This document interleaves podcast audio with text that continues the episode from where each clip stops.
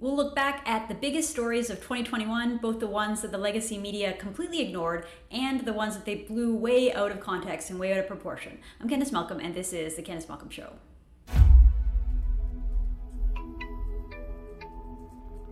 Everyone, thank you so much for tuning into the program. It's great to have you here. I'm really happy that we're able to provide content throughout the throughout the holiday, throughout Christmas. I hope everyone had a wonderful time with their families on Christmas and that you're looking ahead to New Year's. Now, for me, I wanted to bring in my colleague and my friend Andrew Lawton to to join me to sort of reflect on the year that was, look back at 2021, and talk about the the, the biggest stories of the year and and like I said, the ones that the media ignored, the ones that the media got wrong. So first, Andrew, uh, thank you for joining us. Uh, welcome to the program. Yes, it's happy to be here, guy. Do we still get to say Merry Christmas? I, I never know when the the statute of limitations on Merry Christmases ends. I, I feel that way with um, with November 11th Remembrance Day because I love wearing a poppy, but then I know that the like protocol is that you, you have to take the poppy off as soon as you go to the Remembrance Day ceremony. But yeah, it's December. You can still say Merry Christmas. Okay, well, Merry Christmas to you and, and all those watching. Thank you. Okay, so so for the show today, I thought we'd do something a little different, a little fun, and so I asked you to come up with your own uh, answers to these three questions, and then I have my own, so so we can sort of compare notes here. But I asked you to bring the what you thought was the top story of the year, what you thought was the top story that the media just didn't cover and completely ignored, and that what you thought was the the biggest sort of media narrative lie or the story that the legacy media just got completely wrong or blew out of proportion. So so and let's start with your your pick. What was your pick for the biggest story of the year in Canada in 2021? So I almost did a cop out at first and just said, well, clearly the election. But to be honest, I think the election was like the smallest story of the year because we all knew it was it was coming and the result was kind of the same as it was before the election. So I, I then kind of went back and I ended up on an unconventional choice. So bear with me here. I thought that the flags being at half mast for as long as they were was one of the bigger stories of the year. And, and the two reasons I think that are, are firstly because it really informs the platitudinal way that Justin Trudeau approaches most policy. And the other side of that was also because it involves so many different dimensions to it. Remember, there, there was no clear line on when the flags would go back up to full mast. There was no metric. And Erin O'Toole had spoken out about it, and it ended up becoming quite a significant theme in the election and for several months after. So, my pick, unconventional, but the flags being at half mast for uh, basically five months well excellent choice. I think i think that there's definitely a narrative around that that, that that that goes to show where we are as a country. This idea that canada is a hateful genocidal um, you know state that's been built on on genocide and, and slavery and all these things. That, that that's sort of the, the left's chosen narrative. I don't think very many Canadians buy into it, but there was a, a, study, and I think it said that about half of Canadians believe that our country is systemically racist. So clearly, that's something that's something that is a problem that, that so many Canadians believe that. Um, and, and, and of course, all the hectoring from the media, finding every little example of, of anything and blowing it out of proportion of as if that's the sort of defining feature of Canadian life. But also, um, Andrew, you know, just to give you credit, during the election, you were embedded in the conservative uh, campaign. You, you followed them um, on the campaign trail for a week as a journalist. And you, one, one of the, probably the, the highlight for us at True North was you asking this question to Erin O'Toole and him giving kind of a surprising answer because we, we know that Erin O'Toole took a very sort of timid approach. He, he didn't want to talk about any cultural issues. He didn't want to defend, be seen as defending Canada. He didn't he didn't really take very many conservative positions at all, to be frank. Uh, but this was one of the moments of the campaign where he actually did carve out a pretty decent conservative position because you asked him this very question about about the flags and, and him saying that you know it's time to bring them up. So so so so there's a true north element to the story as well. Yeah, and one interesting behind the scenes aspect of that, uh, you know, because I got very friendly with a lot of the reporters that were on the campaign trail, and we were all sort of chatting, and, and there was a collective frustration with how many non answers Erin O'Toole was giving most days when he was asked questions. So it was sort of this this running joke of, oh well, no news today because he didn't say anything. And this question, he started out as though he was not going to give an answer because he just went through the whole yes reconciliation is important and then it was at the tail end of the answer when everyone has sort of assumed that okay, it's done, he's not going there. He said, but yeah, it's time for the flags to come up, and there was just this jolt among the uh, press there that were saying, "Wow, whoa, he's he's making news. He, he's going for it." So it was a bit surprising, but it ended up becoming the story of the day, and, and then over the next couple of days, because then the media tried to get Justin Trudeau's response, and eventually, I think it got back where most people, even a lot of people on the left, were saying to Trudeau, like, "What's the end game here?"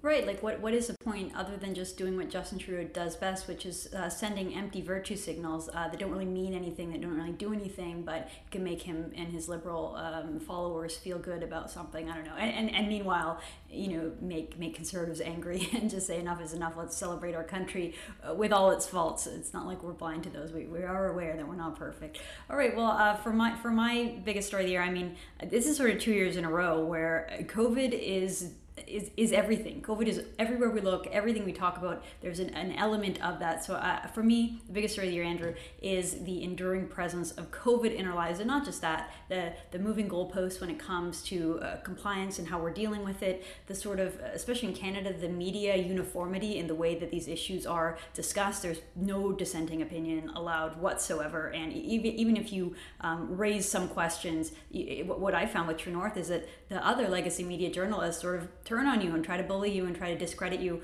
on social media. We've seen that so much. And interestingly, uh, Andrew, w- one of the things that COVID has done is it's made conspiracy theorists uh, made their points validated. We've seen this so many times. Like I was looking at an old Justin Ling tweet. Right, this is from August 2020, and you know he hates us. He hates True North, whatever. And so he, this particular piece, he is uh, furious at um, the Toronto Sun column by our colleague Anthony Furey and the issue that he's angry about is that he thinks that Andrew, or sorry, he thinks that Anthony is spreading a dangerous conspiracy theory hinting at the idea that we're going to have a vaccine mandate.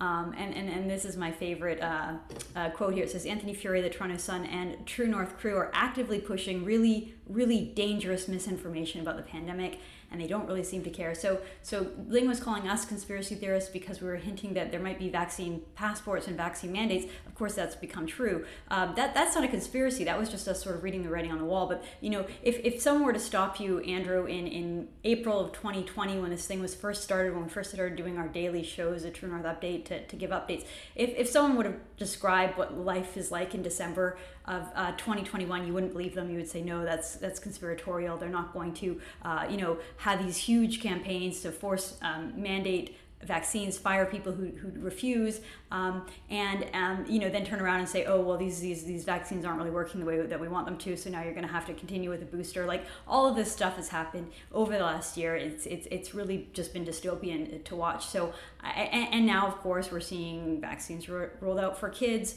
Um, we're seeing the the idea of a forced booster, the the uh, revolving door uh, goalposts, moving goalposts uh, with regards to what it means to be fully vaccinated. So the fact that COVID is still such a big deal in our lives, Andrew, to me is the top news story of the year. Yeah, and it's not just the presence of COVID, but as you indicated there, the president's presence of all these government responses to COVID, which oftentimes are, are worse than the COVID itself in, in the sense of, of what they achieve and, and what they seek to do. And I, I think that's that's very poignant. And I wish we could say that we were going to leave this behind us in 2021, but with all the discourse around Omicron and you know whatever the next six or seven variants uh, that are being cooked up in Wuhan now are, like it's going to get worse in 2022. I fear, and I do think that's why it's been so important to have independent media actually talking about some of these stories. And like I remember at the very beginning when you and I were, were talking, again, this is 2020 now, but we were talking almost in a like a novelty when you get these stories about oh you know uh, someone ticketed for playing in a public park and, and they were wrong but i mean that was just so small potatoes compared to some of the bigger battles we've seen in 2021 with churches being shut down pastors being arrested. So no i would definitely agree that still is the, the preeminent story of our time.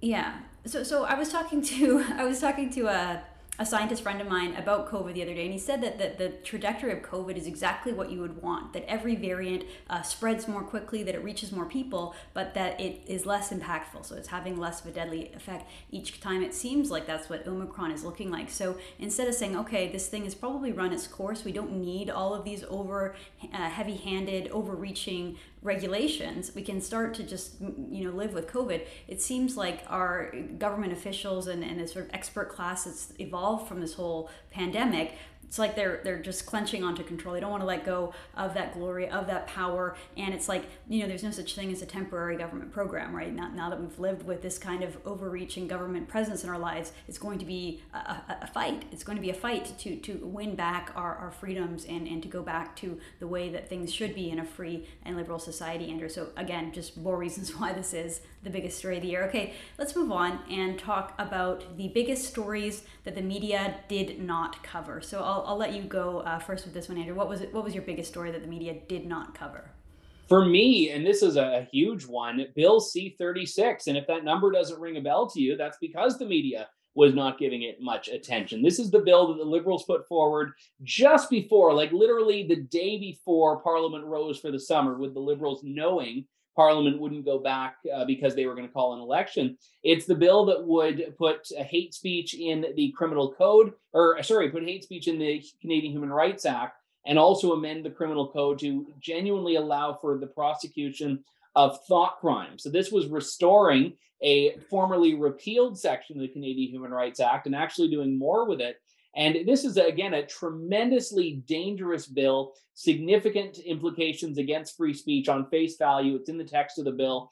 And the media coverage on it was virtually non existent. And part of that was because the political opposition was virtually non existent. Erin O'Toole did not utter a word about this when it was released. He did in the campaign come out in the platform and say that he would oppose such measures, but did not utter a word at all. There was talk about Bill C 10, sure, but Bill C 36, which was much worse, was ignored by the conservative establishment and completely ignored by the legacy media as well which is pretty wild because you know you'd think that the purpose of a free press is to defend sort of the basic freedoms associated with freedom of speech freedom of the press and yet they they didn't want anything to do with it. I think there's been this weird narrative built up andrew that somehow there's these dangerous right-wing forces that exist online that somehow pose a threat to society or that, that it could lead to political violence or, or something like that even though there's not really any evidence any evidence that i can see that these shadow ex- groups really exist in the in the way that the, the media and the liberal government describe them.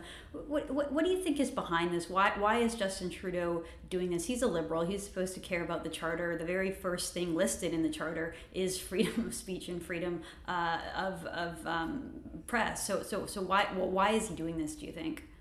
Well, I think the, there are two things there. Number one, the government knows that when it uses words like hate speech, they're kind of like assault rifle, which is that people hear them and they conjure an image of what they are that isn't inherently accurate. And most people would say, well, yeah, of course I'm against hate speech. Okay, ergo, if you're going after hate speech, that's fine. But the reality is, those terms lack meaning and they're very political because the government can use them to apply them to whatever they want. So I'm all I'm against hate speech as well. I think hate speech is deplorable. But you and I may have different definitions of what hate speech is. Certainly, Justin Trudeau and I are going to have different definitions of what hate speech is. And I would take the view that even if speech is hateful and deplorable, that doesn't mean it is not protected by free speech. So I, I think that one of the big explanations to address your question there of the why is because they can. It's wild. It's, it's almost like everything the liberals do. I just cynically think purpose is to try to trap the conservatives. So they presume that a principled conservative opposition will say, no, no, no, we believe in free speech, we believe in these principles, and, and sort of make the case as to why you don't really want to just outright ban this stuff because uh, if you take an idea you ban it it's just going to push it underground it's going to make it seem more appealing and that idea will spread. The, the, the best way to combat real hate speech is through daylight right? The daylight is the best disinfectant they say. And so a principled opposition would make this case whereas we don't have that in this country. We don't have that with Erin O'Toole. And so instead Erin O'Toole just says okay uh, whatever you want. And, and, and we've seen that with multiple bills Andrew. We saw that earlier in December with the um, quote unquote so called conversion therapy bill, uh, which really just banned conversations um, that, that, that, people might have with, with even with a registered therapist. If they're confused about their gender or their sexual orientation that's now illegal and all the conservatives are jumping up and down for joy um, that this bill got unanimous consent. So the, the problem is that we don't have a real opposition in this country because the conservatives are so desperate to be loved by the media and the sort of fancy people like the liberals um, that they're not doing the job they're supposed to be doing which is opposing the government Yeah, and I think you're right to point out the conservative default position of being timid. I think that's so huge. And also, I think related to that is that in order to take a principled stand for free speech, you need to defend some very unpopular and unpalatable things. Now, I have no issue doing that, not because I defend the merit of the comments, but because I defend the right for people to say unpalatable things. That's the whole point of free speech. But there are a lot of people, certainly in the political class, that are not comfortable standing up for things that on their surface are bad because they don't want to have to own that. And I, I think it's actually more important to, to, to then return to the principled stand because if you're consistent in supporting free speech as a general concept, as a general ethos, then you don't need to get into the details of, oh, but what about this comment and what I have said that? You don't need to because you're consistent. So I don't even engage on the specific merit. Same as when we were talking about uh, individuals that have been deplatformed, and someone would say, "Well, do you agree with them saying X?" And I say, "I don't care. I don't care what they say. It could be, you know, Mahatma Gandhi speaking. It could be Mother Teresa. It could be Milo Yiannopoulos. There's a trio that uh, is one for the ages. It doesn't matter if you're consistent about it and you focus on the importance of freedom. You don't need to get dragged into that. But the conservatives have never quite been on sure enough footing to do that. Well, these conservatives know, but I, I, think I think the broader issue, of course, is the, the media narrative that they don't want. They know that the that the media will frame it exactly how the liberals have asked, exactly what the liberals say, and so exactly your point, rather than you know the headline being Erin O'Toole defends free speech, it will be um, Erin O'Toole defends this horrible, horrible Nazi who said this deplorable thing, which you know Erin O'Toole might not be sophisticated enough to, to fight back against that. He wants to avoid any any any mention of that, but in the process, he is completely selling out conservative principles and putting us in, in a dangerous position as a country where we don't have anyone uh, to fight back against these uh, these horrific assaults on our freedom, Andrew. So good choice. I, I tend to agree. My biggest story of the year. Um, to me has to be the assault on Christians in this country, and we've alluded to it a little bit. And, you know, this is this is pretty wild, Andrew, because it's particularly happening in Western Canada. You would think that Western Canada, uh, of the whole country, would be the sort of least likely place where we would see these sort of sustained attacks on Christians, but I'm talking about two stories in particular. The first is the arrest and prosecution of a handful of pastors, mostly in Alberta. We had Arthur Pawlowski, we had uh, Tim Stevens, and then another um, fellow uh, pastor in Manitoba named Tobias Tissen, who was arrested all of whom uh, th- there were probably others as well. I, don't know if you could think of any others, Andrew, but th- there were so many um, that were arrested for the crime of holding church services. And a lot of times, this was at, you know at the same point where something else was open. You could go to a restaurant, you could go uh, to a sports arena, you could do all kinds of things. We're starting to open up again, and yet for some reason we are still uh, going after a religious sacred ceremony um, for, for, for, people in a time where we where we need hope, where we need um, community. And, and the fact that they were arresting and making examples out of these pastors was despicable, Andrew. In fact, you know, if, if this was happening in another country, you would you would see conservative leaders, people like Jason Kenney, I hope people like Erin O'Toole speaking out against it. If we're seeing this happen in China or you know in somewhere in the Middle East, uh, yeah, it's happening in Canada, no one bats an eye at it. So, so that, that and of course the media doesn't cover it. Um, and then and then the sort of other story that, that, that had to do with with Christians was the um, burning and desecration of dozens and dozens of churches across Canada in the summer. And you know sometimes it was barely reported. It was reported as a local story. And not, not none of it was ever tied together. We at True North of course took the opposite approach. We we had a a story called A Map of the Churches That Have Been Vandalized or Burned Since Residential School Story Announcement. Uh, we, we kept updating this piece as it, as it came. At this point, there were 68 churches across the country that were, that were either burnt to the ground or desecrated. And, and again, uh, this was one of our biggest uh, news stories on our website this year because no one else was doing this. No other media outlet was keeping track of them or giving you a tally or giving you maps and, and, and filling Canadians in in the way that they clearly wanted because this was such a big story for us, Andrew. But again, this, this sustained assault on Christianity and its institutions and its house of worship and the fact that the media was just nowhere to be found. Yeah, it's the last acceptable prejudice. I mean, there have been stories in the last few years when someone has vandalized a mosque or a synagogue, which is also deplorable. And Justin Trudeau will put out a statement, he'll condemn it, he'll call an address, he might even go and visit the site of it and have a meeting and talk about the importance of fighting against Islamophobia and, in some cases, anti Semitism. But when dozens of churches had been burned, had been vandalized, had been threatened, uh, he was com- literally completely silent. I don't just mean he didn't say a lot. I mean, for, for the longest time, for weeks, he was completely and utterly silent, had no condemnation. Finally gave a half-hearted one when it became such a became such a bigger story. I think thanks in, in large part to the reporting of True North and other independent media outlets. And then as well, you had that lawyer or the head of, head of the BC Civil Liberties Union saying that uh, you know we should burn it all down. And that was something that, again, was met with a lot of defense and support from several of the uh, elites in the civil liberties world or so-called civil liberties world and, and government. So this is a, a very real problem. And, and, you know, in Ontario, we had uh, two churches, notably, actually three. There was a Harvest in Windsor. There was Trinity Bible Chapel in the Kitchener-Waterloo area. Church of God in, uh, in Aylmer down in Elgin County, churches that had their doors locked on them because they were refusing to comply with measures that were restricting them but not restricting the grocery store and the liquor store.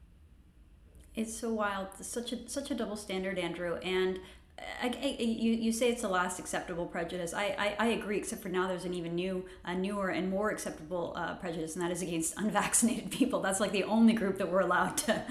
Yeah, yeah, that, that, that puts you at the very, very bottom of the totem pole. Okay, let's uh, let's let's move on to the uh, last question I had for you, Andrew, which is what. So so we talked about the stories that the media did not cover, but we know that the media is is mostly just guilty of creating these total fake narratives that just have no um, no connection to real life and they're so easy to to pick apart that that, that, that it, it's sort of self-explanatory. But i wanted you to pick out what you thought was the, the, the biggest story of the year that the media either got completely wrong or they completely blew out of proportion. I think the for me this was a slam dunk the people's party of canada. Now at first this was one that the media didn't cover. When when maxime bernier launched his campaign I was at the the press conference he did in Ottawa, and there were a bunch of reporters there. He took like 40 minutes of questions, and then at the end of it, no one really ran any stories. No one, no one actually ran any of the coverage. And for the longest time, we were seeing polls that had Bernier up at 9, 10, 12% in Alberta and, and parts of Ontario. It was up even higher than that. And the media was just completely doing a blackout. We know he wasn't in the debate. And it was only near the end of the campaign when people realized this wasn't a blip that the media started to pay attention. But even then, didn't really understand or seek to understand where it was coming from. They didn't understand that a big part of the PPC support was not coming from disgruntled conservatives, but was coming from people that had been traditional non voters, people that had voted Green or NDP in past elections, a lot of uh, natural living types that were against vaccine mandates because of their own personal ethos that are not politically conservative. So there was a very diverse uh, support base there. And, and we covered not just the conservative campaign, but also the PPC campaign. I was on the road with Maxime Bernier for a few days in Alberta and, and saw this coalition that the media just simply wasn't covering. Well, no, it's, it's it's so true. And then even to add another element onto that, that when, when the media finally did start covering Bernier and the PPC, they, they did it in such a condescending, mean-spirited, uh, dis, dis, disauthentic, un, unauthentic way because because they painted these people as if they were um, anti-vaxxers or anti-science or quacks like fringe far right. Uh, we saw a lot of stories that had that undertone that really instead of trying to understand and respect canadian voters who are part of a political trend even if it's a political trend that you don't have respect for uh, instead of doing that the, the media just completely took the, the, the worst of the worst and, and held that up as an example of who these voters were. I, I can't imagine them treating um, Green Party voters or NDP parties with uh, party voters with such disdain the way that they the way that they showed towards the PPC. No, not at all. And I mean, just the imbalance there of the Greens versus the PPC, I think, is interesting because the Green Party was just in a, a perpetual state of turmoil that involved the uh, resignation and well, it was going to be an expulsion, but I think she resigned before they got to her uh, of Annamie Paul. But the Green Party was still being treated as though it was just this entirely normal, happy, peaceable alternative to the mainstream party is when the Green Party paled in comparison to the PPC. And again, this is not an endorsement of, of PPC. I don't have a stand. I don't endorse any party, but I, am all about uh, endorsing the idea of covering the PPC and covering the narratives. And, and the mainstream media certainly w- was ignoring what was happening there, which we know from the numbers was not as, as significant as those, you know, 12, 13, 14% polls were suggesting, but was still a, a pretty significant trend in the election. Absolutely, and the fact that Bernier wasn't allowed into the debate, so you had this ridiculous spectacle where you had Annamie Paul, who doesn't really have any political background. You could tell that she was really out of her depth when asked about any issue that wasn't related to the environment. And then they wouldn't let Maxime Bernier, who's a former cabinet minister, almost the leader of the Conservative Party, he lost by a hair. Could, could, could you imagine, Andrew, if someone came that close to winning the Liberal leadership and then ended up splitting off and forming their own sort of Liberal adjacent party? Um, the, the media would be all over it. That person would be a star. But course, because it's a conservative on the right, they, they, they, they had to uh, come up with the worst accusations and, and really, really just malign him um, it, with character assassinations that didn't suit, um, did, didn't actually have any living um, connection to to Bernier and what he actually was about and what he actually stood for. So I I, I tend to agree with your choice. Well, for, for my choice, Andrew, I'm, I'm, sort of going to bring this whole episode full circle because I think that the biggest story that the media got wrong and blew out of proportion was the story of the mass graves at residential schools. And, and I say that tongue in cheek because there were, of course, no mass graves found at residential schools. Uh, the story, uh, you know, when it first came out, it was really vague and, and unclear. And I think that the way that the, the, the, the, the uncertainty sort of compounded with with reporters filling in their own um, words. So so you know the original news release from the Kamloops band was uh, we have discovered um, we have discovered graves um, in, at our school, basically at this former site of the residential school. We use ground penetrating radar.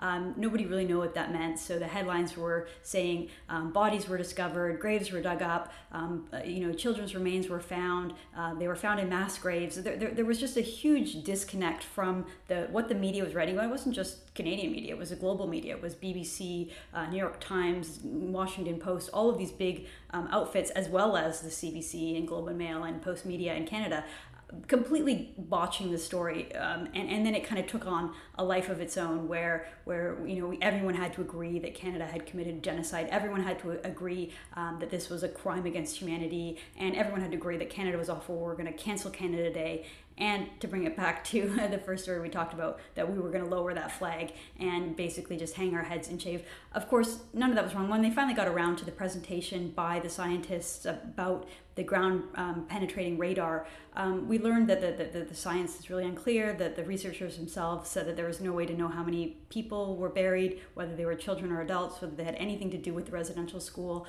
Um, their estimate wasn't 215, as every media outlet had, had reported. It was probably more like 200. And, and, and then, you know, all of the other stories that, that came out of it, other other um, reserves making similar uh, accusations. You know, we heard from people in their community saying, well, you know, this is these graves were found in a graveyard. Um, they used to be marked, but the but the gravestones eroded over time, and um, we don't know whose um, graves these belong to. This was also a community cemetery. In um, one of the cases in Lower Kootenay, the cemetery predated the residential school by about 30 years, and it was actually associated with a hospital and not with the residential school. So there's just so many holes in the story, Andrew, that the narrative it just uh, bared no bared no similarity whatsoever to the facts on the ground. And at times, I felt like I was one of the only reporters in the entire country that was even bothering to look into this stuff. And again, because of that, um, this was a huge story for us at True North. Uh, my my report, six things the legacy media got wrong, uh, also became one of the biggest sites in the history of our website. So I think that Canadians started to sort of see through the myth and, and realize that there's more to the story than the, than the ridiculous narrative headlines that were being pushed by legacy media. Yeah, and I think you. I mean, you did absolutely tremendous work on, on that, and I'm still very proud to have been uh, not not on those projects because you were taking the lead on it, but to have been working with you in general as you worked on this. Because one of the big challenges, and you mentioned the word narrative there is important, is that you can't let facts get in the way of a narrative to a lot of the people that are pushing narratives. That's the attitude they take. And I would say it's entirely possible to deplore residential schools and Canada's past treatment of Indigenous people while also raising questions in a journalistic fashion about any allegation that's made about anything. And I, I, do think that the deference that we are expected to take on the Indigenous file is something that very much clouded the mainstream media's willingness to ask questions that would be asked about any other group making a claim. If you say, you know, so and so murdered my daughter, asking for details about that has nothing to do with not believing or challenging. It's doing your job. It's it's doing your due diligence. And and there was i think a lot of fear a lot of fear that anything you do to poke around and ask questions and try to demand proof was going to be stepping on the toes of the indigenous communities which media did not want to do And, and it's sort of a, a sad state where we would rather just take these terrible accusations against our country at face value than bother doing a little bit of journalism because of course, I agree. Like I, am the last person to defend a residential school program. It was a big government centralized program um, that, that, that, that, sought to break up families. That's that's complete um, opposite of what conservatives believe in and want.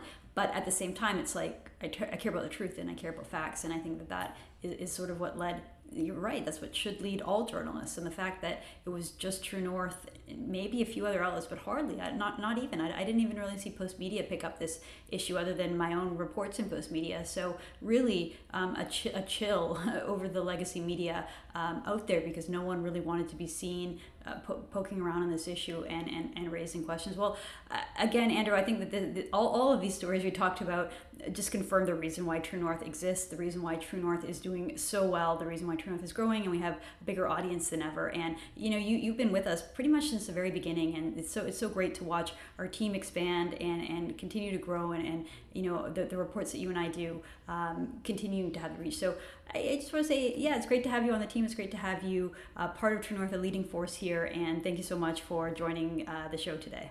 Hey, it's my pleasure. Thanks for all your work. All right. Thank you so much for watching. I'm Candice Malcolm, and this is The Candice Malcolm Show.